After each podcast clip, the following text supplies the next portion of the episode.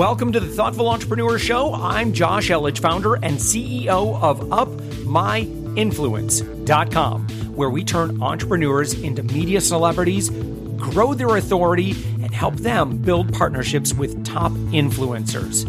See, we believe that every person has a unique message that can positively impact the world, even you. Stick around to the end of the show where I'll share info on how you could be our next guest. Three times a week, 5 to 15 minutes each, learn from successful business owners and professionals. It's time to get inspired. Let's go.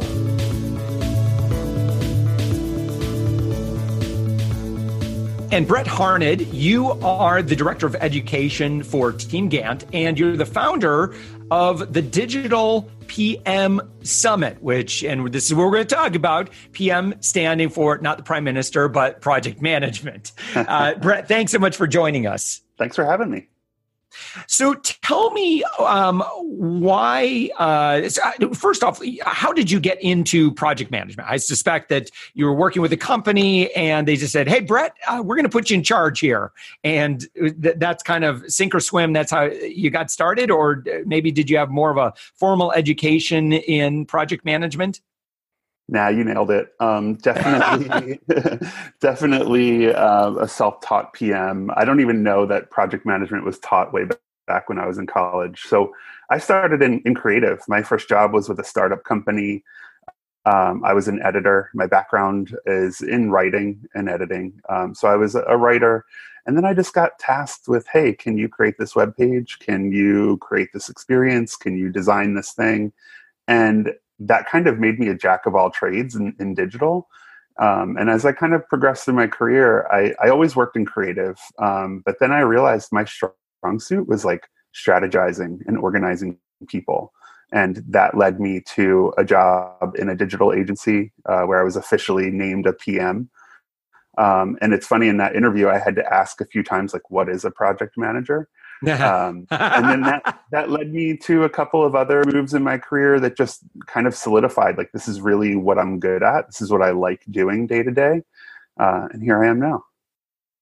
Wow. So, how have you seen project management evolve? And obviously, I think a lot of this is based on available tools and technology communication, you know, our ability to communicate virtually, uh, the fact that that more teams are virtual than ever before. But I think if you look back at the past ten years, what, what have been some of the biggest um, evolutions that you've seen?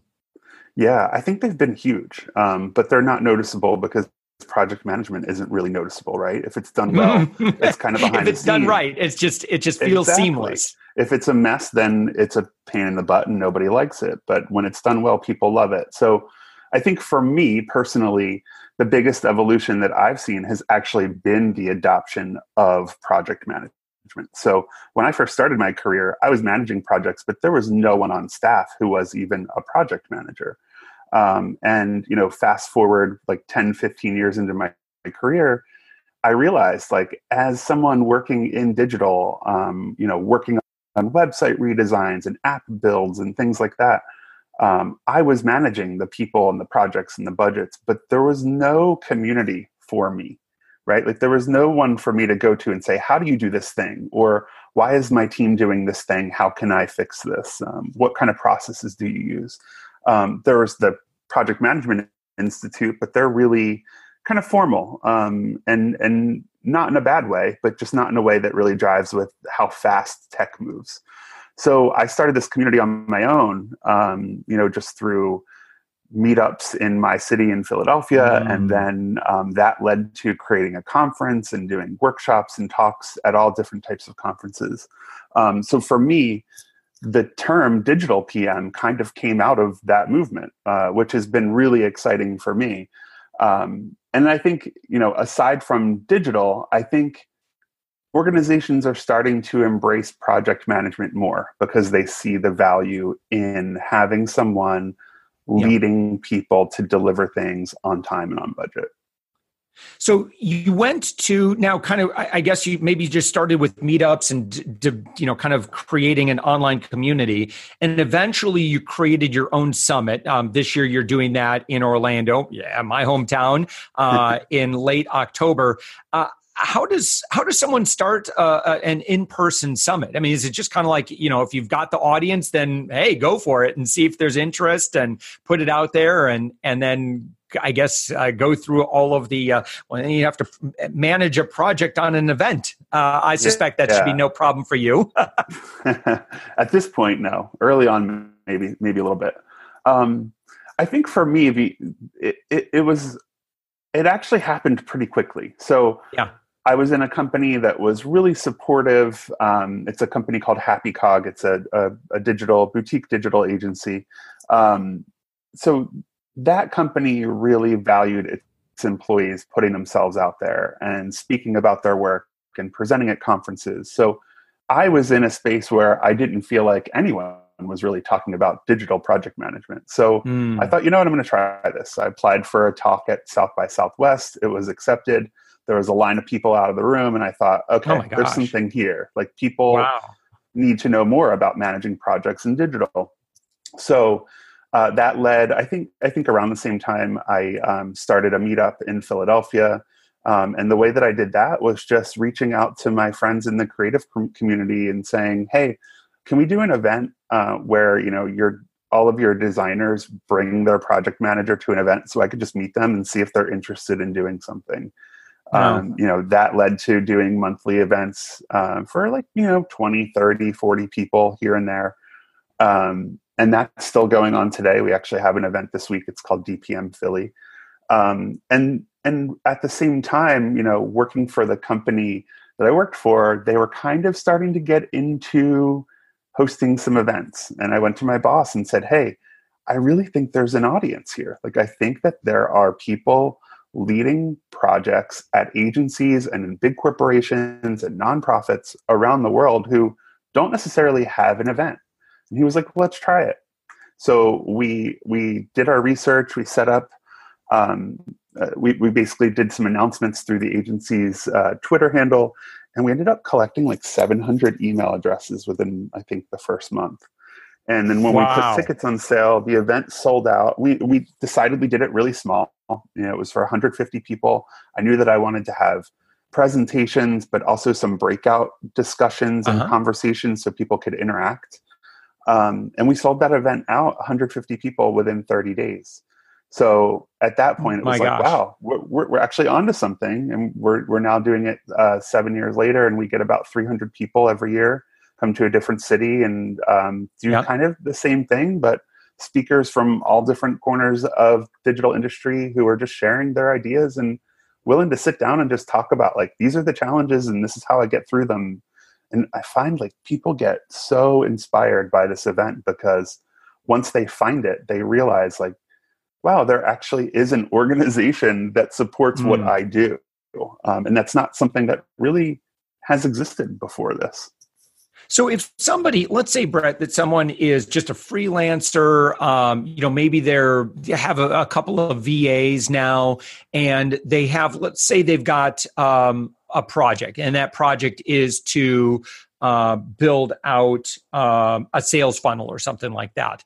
Uh, what would be a really accessible platform for someone who's really never done this, but but they're realizing that there's a few moving parts. You know, up till now, maybe they've just made lists on a you know on a text document or uh, you know in a google doc or something like that or maybe it's just you know pen and paper which uh, i'll be honest you know for me you know, if it's a list of things for me to do myself, I pen and paper, man, is is and I know that it's not really project management, uh, but what what is it? Trello? I mean, what what do you like? What what platforms do you like for for that use case? Yeah, so I'm with you on pen and paper. If it's just for me and it's stuff that I'm doing, um, I go back and forth between apps and using a notebook and pen and paper. But pen and paper is always good for your personal to do list. Um, mm-hmm. I think in terms of planning you know when you're when you're working with several team members and there are different tasks and dependencies and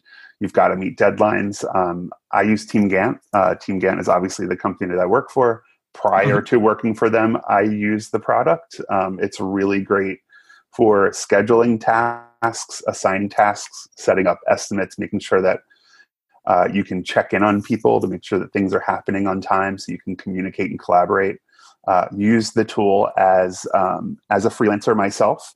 Um, mm-hmm. You know, working with groups of freelancers who are delivering really big projects to important organizations. Um, you know, really high profile clients. Yeah, uh, and it always did the job of communicating not only between the team but also between the team and the client as well.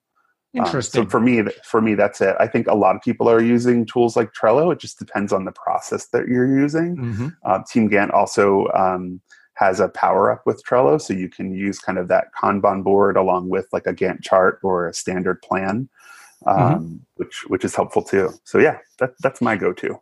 Yeah, so I was so you're the director of education for Team Gantt. Eh, eh, so someone who's not familiar with that platform, uh, so you can go there at teamgantt.com and that's G A N T T.com. And so just I mean how would you describe uh, the platform? Now there is I should say there is a free level too. So I mean you can get in and I guess get familiar with basic functionality.